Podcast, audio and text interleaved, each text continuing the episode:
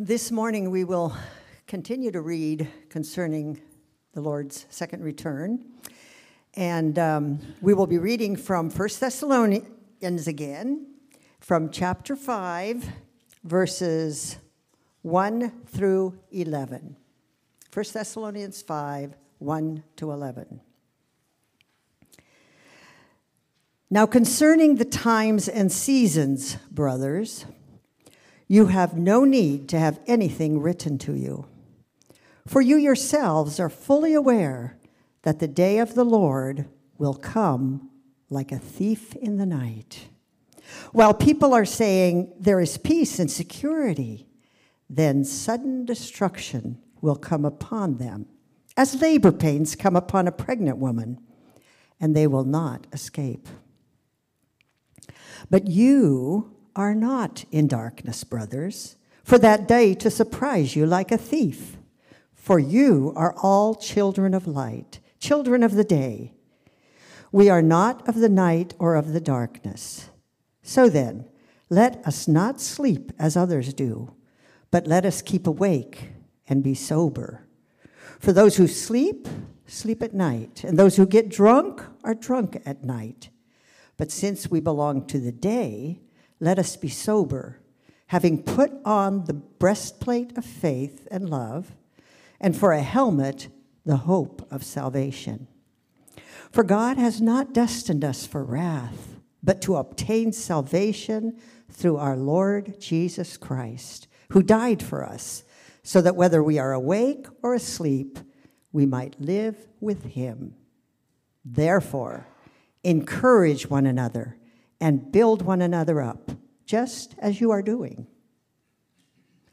This, this is the word of the Lord.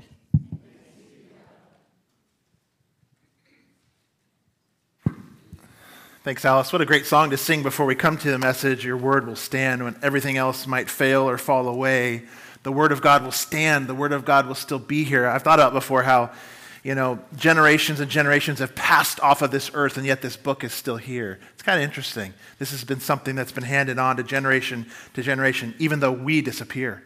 Even though we pass away, God's word will stand. So that's where we go this morning. That's what we do at Bethany Church. We open God's word. We believe that God still speaks and that he primarily speaks through his word. When we open it and sit under it, as the authoritative word from God. And so we're going to do that today as we continue our series, Living Today While Longing for Tomorrow, a letter to the Thessalonians. Remember, they were a church that was young in their faith. They were persecuted. They were confused. They were very uh, missional outward. They were increasing in their love more and more, as Paul said that a couple times in the letter for them to do, more and more. And they were caring for all the churches around the area of Macedonia and sharing Jesus. They, were, they had been encouraged by Paul to walk in a way that pleases God, to walk in a way that pleases Him, but they had some problems too. They had problems too, just like we do today. They were, they were worried and filled with anxiety about death. Last week, we looked at the return of Jesus and the encouragement that, that Paul gave to those who'd lost loved ones in the Lord. They, in some way, were confused and thought their dead loved ones either would miss out on the resurrection body, or maybe they had missed the second coming altogether, and the day of the Lord had kind of come already in some way. Second Thessalonians 2 says that some spirit or some spoken word or perhaps another letter that had Paul's name on it that really wasn't, was forged, had come to them and it had shaken them up. Paul mentions it in his real second letter. And we were shown last week to walk as those who grieve expectantly with hope, waiting on the Lord's return. Remember, we talked about a reunion that would take place that we will have with Jesus and all those who've gone before us in the Lord. And that brilliant promise of a new physical heaven and earth. Remember, heaven is not the best. It's good, it's better, but it's not the best. The new heaven and new earth are the best with Jesus and all the saints and, and new glorified bodies. That's best, but that's not yet. That's coming. Today we're going to look at the day of the Lord, known throughout the Bible as the day of, of God's coming judgment, coming wrath. When I got up this morning, I thought, I really want to teach on God's wrath this morning. That's what I want to do. Well, the day of the Lord is coming, and the scripture speaks of it, so we need to. However, the experience of those who are children of the day, as Paul calls us, will be entirely different from those who are of the night, Paul calls another group of people. And that's most important to us today. Because if you know Christ, the day of the Lord we're going to talk about today will be a glorious day. But if you don't, this text says sudden destruction. Those are heavy words. So we're going to look at two different experiences of the day of the Lord today and how to live in, in light of them. We're going to look at some warnings and some encouragements. Actually, one warning uh, and two encouragements. So grab your outline if you've got it. Have it open there in your Bible too to 1 Thessalonians chapter 5. And we're going to look at those warnings and, and, and encouragements today. Let's look at the first warning. The first thing they pull out of this text is this that God's wrath will come unexpectedly, like a thief and be inescapable like birth, labor pains. The problem of the Thessalonians, and this is a warning here that Paul gives to them and that I have for us this morning, I have a real warning for us, is our problem too. And it's the question people have been asking for millennia, and the Thessalonians were asking it, and lots of us are asking it today. How and when is the world going to end? Don't you want to know that? How and when is the world going to end? And every generation has believed they're going to see it in their lifetime, and, and we should at least hope so. We should hope and live expectantly, we're going to talk about today, as if Christ would return at any time. But our day's not different in this way than the Thessalonians. We want answers too. And it's common throughout history, all of history, when the world sees or a nation sees deterioration or increase in violence or, or strife or war during dark times of history, there's a great interest in what's going to happen and when it's going to happen at the end of time. We might call it prophecy. That skyrockets. Is this the end? Sometimes it feels like it, doesn't it? People, even today, we're feeling that tension and seeing things change and, and, and wondering when and how. They were doing the same thing. And Paul had a warning for them. And there's one for us too. And I'm sure you've noticed there is a great market out there for peddling an eschatology. There is. Just do a Google search, just do a YouTube search. You can find a thousand different voices. And much of it's trying to give those reassurances that Paul addresses here the when and how questions. Will it be in our lifetime? And at best, a lot of that, and this is a warning morning as Paul gives this to them, a lot of that at best is speculation. How and when it's all going to end. Be careful, Paul says to them, as we're going to see. When you come to eschatology, or you're listening to someone that speaks with such certainty, that it paints the speaker as the only one courageous enough to say this truth.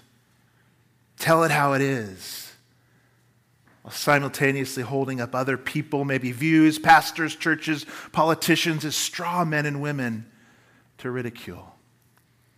Thessalonians were looking when? How? Tell us. Give us answers. And we feel the same thing.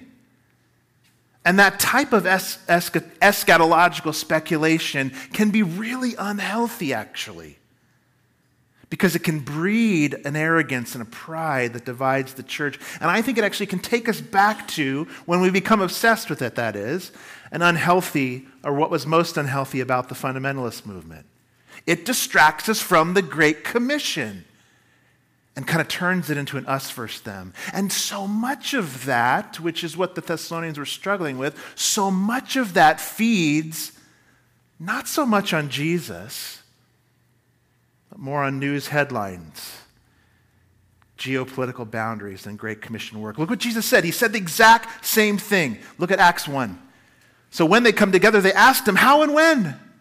How and when, Jesus? Lord, will you at this time restore the kingdom to Israel?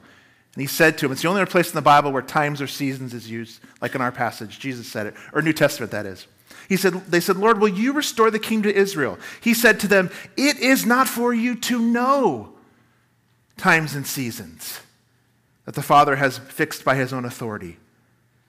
He went on, but you will receive power when the Holy Spirit has come upon you, and you'll be my witnesses in Jerusalem and all Judea and Samaria and to the end of the earth. As I said, it's the only other place where those two words, times and seasons, are used, as Paul used them in our passage when he says, concerning times and seasons, you have no need to have anything written about it. And Jesus says here, and here's the warning He says, don't spend all or even most of your time trying to figure out the how and when. He says that right up top. He says, you know, comparing the headlines to the word, but spend it in the Great Commission work. That's what he says there. He says, spend it in Great Commission work, not in trying to figure out how and when, because he says, that's not for you to know. Now, that doesn't mean we're called to be ignorant of what's going on in the world. It doesn't mean that.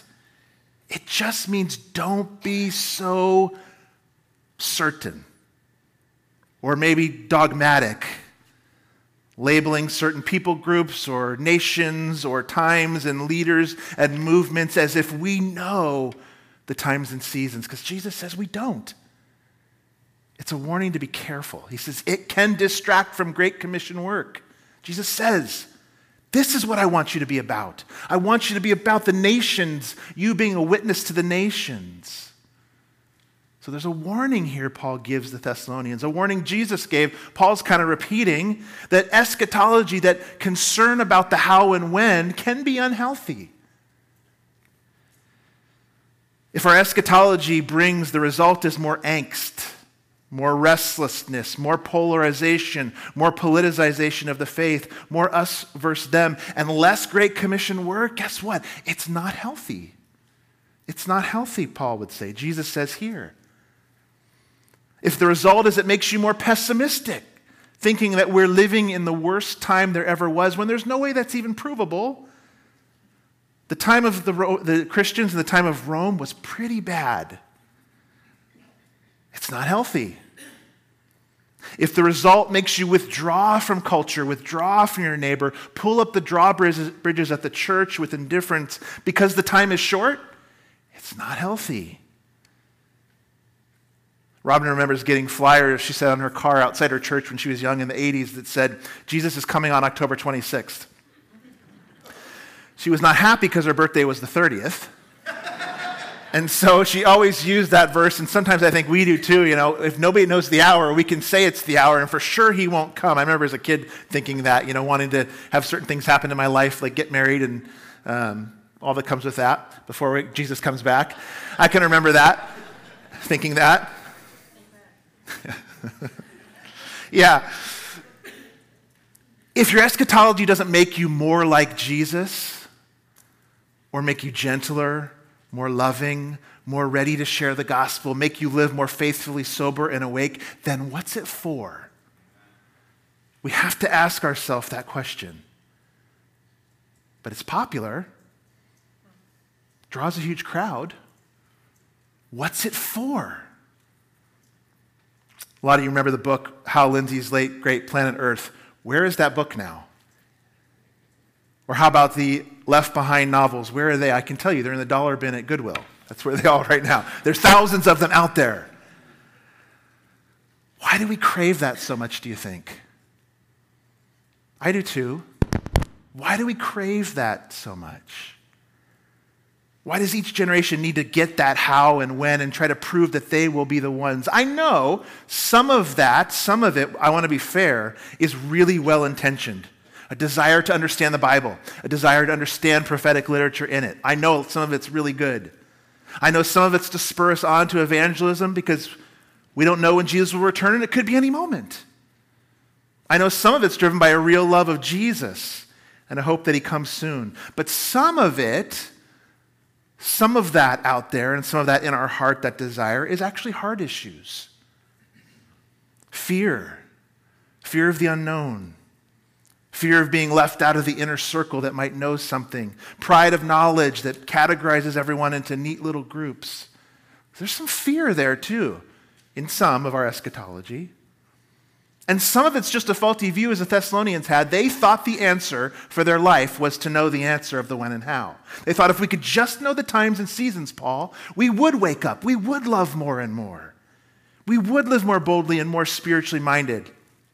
One commentator said, being spiritually pre- prepared for the return of Christ does not involve date setting, clock watching, or sign seeking. God has not chosen to reveal the specific time of end time events so that all believers will live in anticipation of them. Anticipation. Paul affirms this in this passage and says, yeah, to know the times and seasons, actually, the opposite is actually true. The Thessalonians thought that was the right solution to know the answer when Christ would return. But Paul says in verse 1, look down there, you don't need to know that. It's the wrong solution. The right solution, he's been saying all throughout this letter, is to live in light of the information you do have and that God has intended for you to know. You know what you need to know, he says that the day of the Lord will come like two things, two uh, similes he ha- has there for us, similes. Uh, like a thief in the night and like labor pains. It's a solemn warning. The day of the Lord throughout Scripture has represented the time of God's judgment on humanity. The Old Testament, it was spoken of a, a, as a dark time, dark and light. You ever noticed that? All throughout the Bible, those images of dark and light and the metaphor and what they represent has been spoken of throughout the Bible. In the Old Testament, the day of the Lord was spoken as a very dark time and horrible time for those who face God's judgment. I think of the time change. We're all gonna be shocked tonight, right? At 4:30 when it's like, it's dark already. You know, we go to work in the dark, come home from work in the dark. We're coming into the season of darkness, aren't we? For the Northwest. It's dark. That image is there in the Bible, as Amos said, Woe to you who desire the day of the Lord. There's that phrase. Why would you have the day of the Lord? It's darkness and not light, as if a man fled from a lion and a bear met him. How about that? or went into the house and he leaned his hand against the wall and a serpent bit him. Is not the day of the Lord darkness and not light and gloom with no brightness in it? Oh, they described it as something so dark in the Old Testament, so somber, so serious. I mean, it's, it's, humorous in one sense, but you're running from a lion and around the corner a grizzly bear grabs you. It's kind of humorous, but also very serious. And as we get to the New Testament, we get even more information. As Acts 17, in one of the sermons there, uh, one, uh, Peter says, excuse me, Paul says, He has fixed a day a day, there it is, the day of the Lord. He's fixed a day on which he will judge the world in righteousness by a man whom he's appointed. Who's that? And of this he's given assurance to all by raising him from the dead. That's Jesus. The one resurrected from the dead will be the one to judge all humanity. The day of the Lord on that day, that fixed day, the Lord knows that day. It is fixed. There is a time and season. We just don't know it. The day of the Lord is a sobering warning for all of us. It's solemn. He says he's provided the Thessalonians with enough knowledge to know that the day of the Lord will come with God's severest judgment on the ungodly, on those who haven't trusted Christ, like a thief and like labor pains. What are these illustrations? Why are they there? Why does he liken it to a thief or to labor pains? Both of these illustrations are there to point us to the, the suddenness the oncoming, the quick suddenness of Christ's judgment. No one expects a thief, do they? If they would, scriptures in other places, what? You'd stay awake and, and make, it, make sure the thief couldn't get in. No one expects the thief to come. When do they come usually? At night. And do they send you a little uh, email or text? I'll be there tonight. No, there's no warning, right? There's no warning from a thief. And, and Paul says here in Thessalonians, they're going to be in the house, and they're going to be thinking and saying, as verse 3 says, peace and security. And everything's all good. Similar to Jesus' words, and, and then when Paul says, excuse me, destruction will come expect, unexpectedly like a thief, Jesus said something in Matthew similar. For as were the days of Noah, so will be the coming of the Son of Man. For as in those days before the flood, they were eating and drinking and marrying and giving in marriage. It's like Paul, peace security. Life was just, you know, fantastic. No worries, no problems. Things are, are good until the day when Noah entered the ark and they were unaware. surprised, unexpecting, until the flood came and swept them all away, so will be the coming of the Son of Man. Like a thief in the night. It'll be unexpected. Most people won't be thinking about it. Life will be great and grand and peace and security and eating and drinking and marrying and giving in marriage. Just means normal life is going on. But like a flood, the Lord will come. But also like labor pains, which come unexpectedly too, sometimes later than some women are hoping. Some of those late uh, births, late due dates, and going past. But they come unexpectedly, but they're also unavoidable labor pains. In our day and age with modern medicine, we can't quite, at least I would imagine, for women, maybe relate as much as those in pre epidural days and actually in days when death was common in childbirth too.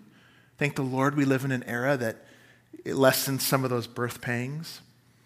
Not entirely, I know, but it's unavoidable, those birth pains. It's unavoidable. So put them together, what we get then with a thief and, and birth pains is a somber warning of judgment that will come without warning and from which there'll be no escape. There'll be nowhere to go, like a flood that would cover the earth. Nowhere to hide. And of course, the Thessalonian Christians, they would be surprised by that day too. They didn't know it, but not with the result, the, same result. They won't face the sudden destruction. The day to them won't be like a thief breaking in. Of course, it would surprise because we don't know the day or hour, but not surprised like a thief. The topic of God's judgment is not very popular, is it? it's not a popular topic today. It's not easy to talk about. But you know what's really interesting? It's not, it's not always been like this. That's actually a relatively new state of things. Uh, in, in, ancient times in history, um, in ancient times, it was just a given. I mean, you wouldn't even find anybody that would question this, that there was a God who would judge. You would not find, I mean, anybody on the earth, we're talking pre 1700s, but for most of history, nobody would have questioned this. There was a transcendent spiritual order that everyone believed in. It was maybe invisible and spiritual, but there was a transcendent moral reality that if you went against it, it'd be akin to like physically putting your hand in a fire, right? That would hurt, wouldn't it? So everybody at all times believed that to go against this transcendent moral order, whatever it was, and there were different gods, right, of course, in religions, would be as, as bad as physically getting burned. They believed it was there. And then our job, then, what it meant to be a human in that worldview, long time ago, our job, if there was a reality outside of ourselves, our job was to form ourselves to that reality. That's the way everybody viewed the world until our really time of, of you know, I'm thinking the history of America, 1700s, and not just here around the world, that changed. But our job was to form our life to that real, reality by knowledge and self discipline and, and the idea of cultivating virtues of humility and wisdom and courage. There was a transcendent reality, and human beings didn't create it. Their job was to form themselves to it. That's how everybody viewed the world. But all of a sudden, something kind of flipped through the 1700s and days of enlightenment and rationalism that this got reversed to where we are today. Today, the only world is really the natural world, or maybe you know somebody's like, oh, there's some spiritual. I believe there's a God or something spiritual. But really, what's highlighted is the natural, the physical, the material, and it's ours to do with what we please. Do you see that? Do you sense that? It's the water we've grown up in, so we maybe you know boiling the frog in the, the kettle might be hard to see. But today, nature's there for us to do with what we please. We bend it to our reality. We fit it to our desires. And so things like technique and efficiency and management and technology are all to harness this world for our use. C.S. Lewis documented this so well in that really hard little book, Abolition of Man. But that's the way, it, nobody would have questioned this. And so the, out, the, the results of that is an, out, an idea of an outside reality today an outside God who would hold you accountable for what you've done is like absurd to people because we've just changed the entire way we view the world. It's understandable why it's so hard in our culture to believe in. Ours is a day of personal rights and abilities to control the material world. So much so, so aren't we shocked when we're at the doctor and there's no medical solution for something? We're absolutely shocked. Most of us. Because we feel like we should be able to harness the world and control it with a bit of science and medicine. Not that those things are bad, they're great. But we're surprised when there's not an answer for something. We're shocked. And then we're shocked when we hear that there's a day of the Lord. Maybe that's you today. Maybe you're here and you're like, ah, yeah, that's just a foreign concept to me, the day of the Lord. But I want to actually show you for a minute that you can't actually get away from that concept, and each and every one of us lives as if it was true, that a day of the Lord is coming. You know, a lot of people, even some Christians, when we think of God as being angry, how do you think of that? What do you think of? How do you think of God's anger or his wrath? A lot of times I think we think of it more like our anger and our wrath because that's what we're most familiar with, that can be capricious, explosive, power seeking, maybe like a toddler whose toy was taken. Ever seen that? Anger, wrath. Here's what I want us to see as we define God's wrath. It's a subpoint there. God's wrath is not a cranky outburst. His wrath is not a cranky outburst, but more described and akin to a settled, loving, opposition to sin. The Christian God of the Bible is both loving and just, both loving and just simultaneously. Just means that he will hold all wrongdoers accountable and make things right. But what if his love and wrath were somewhat related? What if his love and wrath were actually related in some way? Or, and what if maybe the idea of his wrath even flowed from his love? Have you ever thought about that? Or thought about it that way? What if his God's wrath at the day of the Lord was not an explosive outburst of anger, but a settled anger, a disposition against sin because he's holy and then therefore has to respond that way? There's a quote in the, the book Reason for God by a lady named Becky Pippert. I love this quote, and it, it helps us thinking about the idea of God's anger and wrath, and it's helpful. And it actually, I think, shows us we all believe in a good, healthy, righteous anger. She said this She said, Think how we feel when we see, when someone we see, excuse me, I have it wrong. I'm going to read up here. Think how we feel when we see someone we love ravaged by unwise actions or relationships. Do we respond with benign tolerance as we might towards a stranger? Far from it. Anger isn't the opposite of love, hate is. And the final form of hate is indifference. God's wrath is not a cranky explosion, but it's his settled opposition to the cancer which is eating out the insides of the human race he loves with his whole being. What is she saying? She's saying that God is so good he is holy in his character, and he's so committed to his goodness, he's so committed to justice and rightness that the Bible calls holiness, that he can do no other than be against evil and sin. It's his very nature. So he's just. And yet at the same time, he loves his creation and humanity so much that he will at, at some point hold people accountable for evil. His wrath flows from his love and holiness. It's not an explosive outburst, it's just the nature of his character and who he is. To be careful, though, it's not just an abstract response to evil, that he's just, in some general sense, angry with evil. The Bible very specifically speaks of God's wrath coming on real people for real sins. So it's not just in some general sense. I mean, can you imagine that? Imagine if it was just in the abstract that God was angry at evil. I'm just so angry that evil got my earth and it's destroying people and humanity and it's wrecked our relationship, and he just left it in the abstract.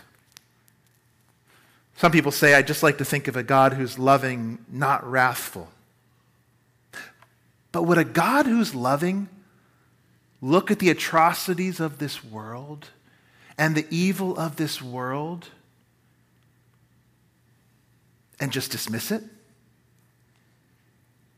Real evil done by real people, by us, and just kind of shrug his shoulders in indifference. Oh, well, it's just a wash. Or just kind of tussle us on the head and give us a kick in the pants and go, You guys tried, I know, you tried, but it didn't go so well. I mean, would that be a God worthy of your worship? I don't think so. Would that be a loving God? If you think of the individual things of evil that have been done in our world, if he just went, eh, who cares? You know, if he was just indifferent, that would not be a loving God, and it wouldn't be a God worthy of your worship. No, he's angry at the cancer plaguing his creation, sin. Just like, as Pipper kind of said, you get angry when someone you love, you see a family member destroying themselves. It's a righteous anger. It's not like our explosive anger. He is a God that will bring justice for wrongs doing, wrongdoings. It's not the opposite of love, it flows from his love, and his anger is against sin and sinners. We're not different, are we? You're not different when a wrong is done to yourself or somebody you know. In fact, a lot of us have a real strong sense of justice. We've got a whole court and legal system to make sure that when wrong is done, someone pays for it. So why would it be any different with God? It's not. Why would God be any different? Can you imagine if he was indifferent? So we have a big problem then. God is just, and he has every right to punish evil in his world. And Paul's saying, a day will come like a thief, like labor pains, when he will, and we've all done evil, and that day's coming at any moment. We've got a big problem. It's a somber warning we need a word of encouragement. So let's look at it in number two. We will, you will escape God's wrath through Jesus, the judge who was judged. Paul begins to talk about two different groups of people those who are of the dark and asleep or drunk, he uses in verses 4 through 7. Those word, uh, word groups. Those kind of in a stupor, the ones saying peace and security and surprised and overwhelmed by the flood that gets them by the thief. And then there's this other group who are of the light, the day, sober and awake. And what he reminds them about is that this day isn't going to surprise you as the same way if you're in Christ. Look at verses 4 and 5 with me. But you're not in darkness, brothers, for that day to surprise you like a thief. For you are all children of the light, children of the day. We are not of the night or of darkness. He says, everything you need to know about Jesus is coming. You know. And when he does, verse 9 through 10, look down to those, say, For God has not destined us for wrath, but to obtain salvation through Jesus, our, our Lord Jesus Christ, who died for us so that whether we are awake or asleep, we might live with him. He says, You will be saved you will escape. It, eh, eh, to think of it as a flood coming puts that into reality, that idea of escaping a massive flood. We've all seen videos of tsunamis and great floods and the destruction, or think of the hurricane that just went through Florida, the video you saw of it just tearing things apart. You will escape, Paul says. You will escape. It's a stark contrast between those who will be caught off guard and face the judgment and be separated from God forever, which is what that really is, and those who live in the light of God, salvation in Christ. Jesus, through John's gospel, especially in the first three chapters, is talked about beautifully like the light of a world, the world. Here's some, some verses about it. In him was life. That's Jesus. And the life was the light of men. The light shines in the darkness, and the darkness has not overcome it. The true light, which gives light to everyone was coming into the world. In John 3, that Nicodemus exchange between Jesus and Nicodemus, whoever believes in him, that's the light, that's Jesus, is not condemned. There's judgment. But whoever does not believe is condemned already because he has not believed in the name of the only Son of God. And this is the judgment. The light has come into the world, and people love the darkness rather than the light because their works were evil. Jesus, at his coming, who really kind of began to usher in this day of the Lord, it hasn't culminated yet, but he's come. The kingdom has started in some sense. The, the, the, the, end times have begun in some sense. We are in the last days, but he began this in his death and his resurrection. He was the one who brought light and brings light to the world. It's the gospel, it's him himself. For us, he's the light that shines in a dark world. And as, as he has begun in some beginning since the kingdom, those who don't believe, in some sense, already stand under some, under some condemnation. You're either under it or you're not. You're either waiting to get surprised by the flood or you're in Christ. The separating of the people of the light and dark, John seems to be saying in Jesus' words, has begun now in some sense. But here's the beautiful truth of the gospel God's wrath and anger, it's not like um, the dark side of the Force of Star Wars. It's not like the dark side of God's character that he's embarrassed about or that he just can't help, like an explosive toddler. Think about it without God's anger at sin and his love for humanity, we wouldn't have the cross. We wouldn't have the gospel. Without both of those things, when Jesus, the judge, who we read from Acts, when Jesus, the judge, was judged for us, Paul started this letter with these words called Jesus the one who delivers us from the wrath to come. The judge was judged. It was Romans 3 that made this click for me. I think it was in my 20s when it kind of clicked for me. This idea of God's holiness and wrath, and the idea of his love, and how those things meet up at the cross. Romans 3 says this, a few verses from it. You've heard these verses maybe. For all have sinned and fall short of the glory of God. We've got it means we've got a problem, right? the day of the Lord's coming, like a flood, like a storm. All have sinned and fall short of the glory of God and are justified. That kind of means, oh, made righteous, made right with God. They're justified by his grace as a gift through the redemption that is in Christ Jesus, who God put forward as a big word, propitiation by his blood. I'll explain it in a minute. To be received by faith. This was to show God's righteousness because in his divine forbearance he passed over former sins. It was to show his righteousness, his justice at the present time. So he could be two things at once just and the justifier of the one who has faith in Jesus. Here's where the dilemma is solved that God is holy and just and will come in judgment, and yet he loves his people and his creation a lot. Here's where the dilemma is solved, and here's where it clicked for me when I saw those two words in my 20s just and the justifier. Wrath must come, Paul's saying here. We all fall short of the glory of God. God is just, and, he, and evil must be held accountable, he says. Once evil entered the world as a holy God, he had to be opposed to it, or he wouldn't be a good, loving God who deserves our worship. But he loves us, and so the one who is just becomes the justifier the one who makes us right with God by taking Jesus, taking the wrath for God's people, we escape, as Paul says in Thessalonians, God's wrath. So that God doesn't have to be uh, double minded or schizophrenic. He can be both just and justifier, save people by being and staying true to his character of holiness at the same time. Just and the justifier. How does he do that? It's that big word propitiation. It means the judge was judged. Um, I think I've explained it this way before. It's helpful, I think, analogy. Think of taking a sponge you wash your car with or your windows. And it's a sponge that, what does it do? It soaks up. Yeah, good. Somebody, somebody's still there. It soaks up water. Well, imagine that water was like the wrath of God.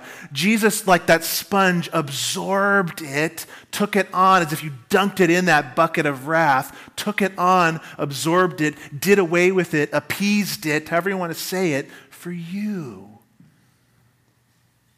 So if he's already soaked it up for you, is he ever going to give it to you? No.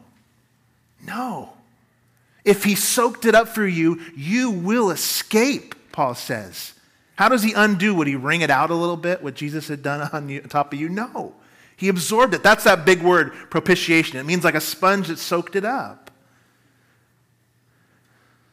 So God remains just and doesn't excuse sin. He deals with it at the cross and justifies. So that when you place your faith in Jesus, you're given Jesus' righteousness. He soaked up the wrath, He pours on you His goodness.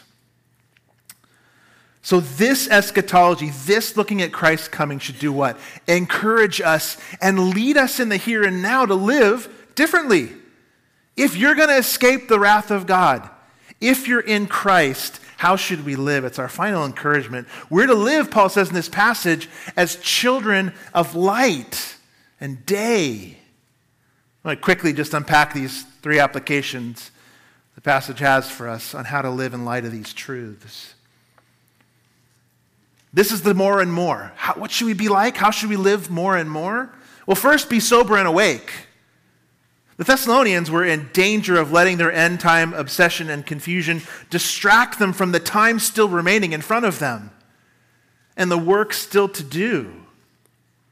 You know, we aren't, Paul describes us, those who live in a blissful ignorance of sleep. You know these things, and if you didn't, now you do, so you have some responsibility to do something with it. Now that you know.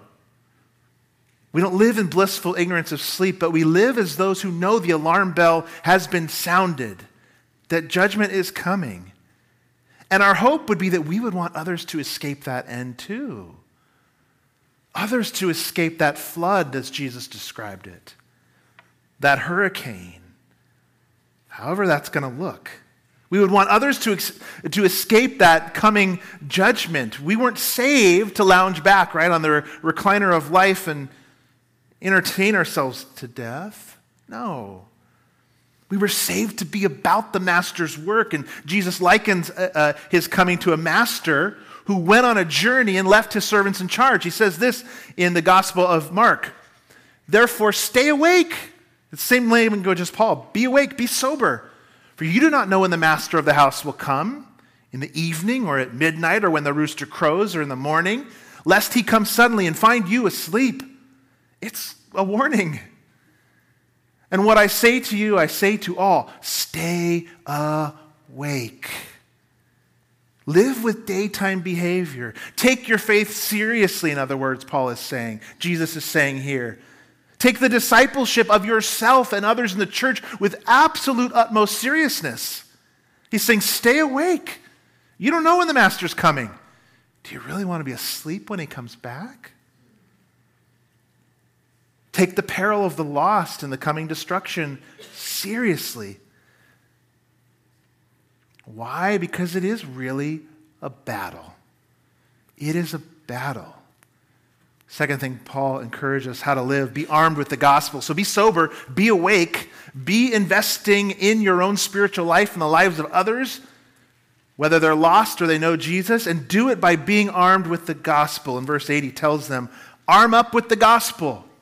He uses those trio of words found all over the New Testament faith, love, and hope. He says, Remember the gospel. He says, You've been destined for this in verse 9 to escape the wrath, which at the very least means God purposed your salvation in some way. At the very least, we'd all have to agree on that.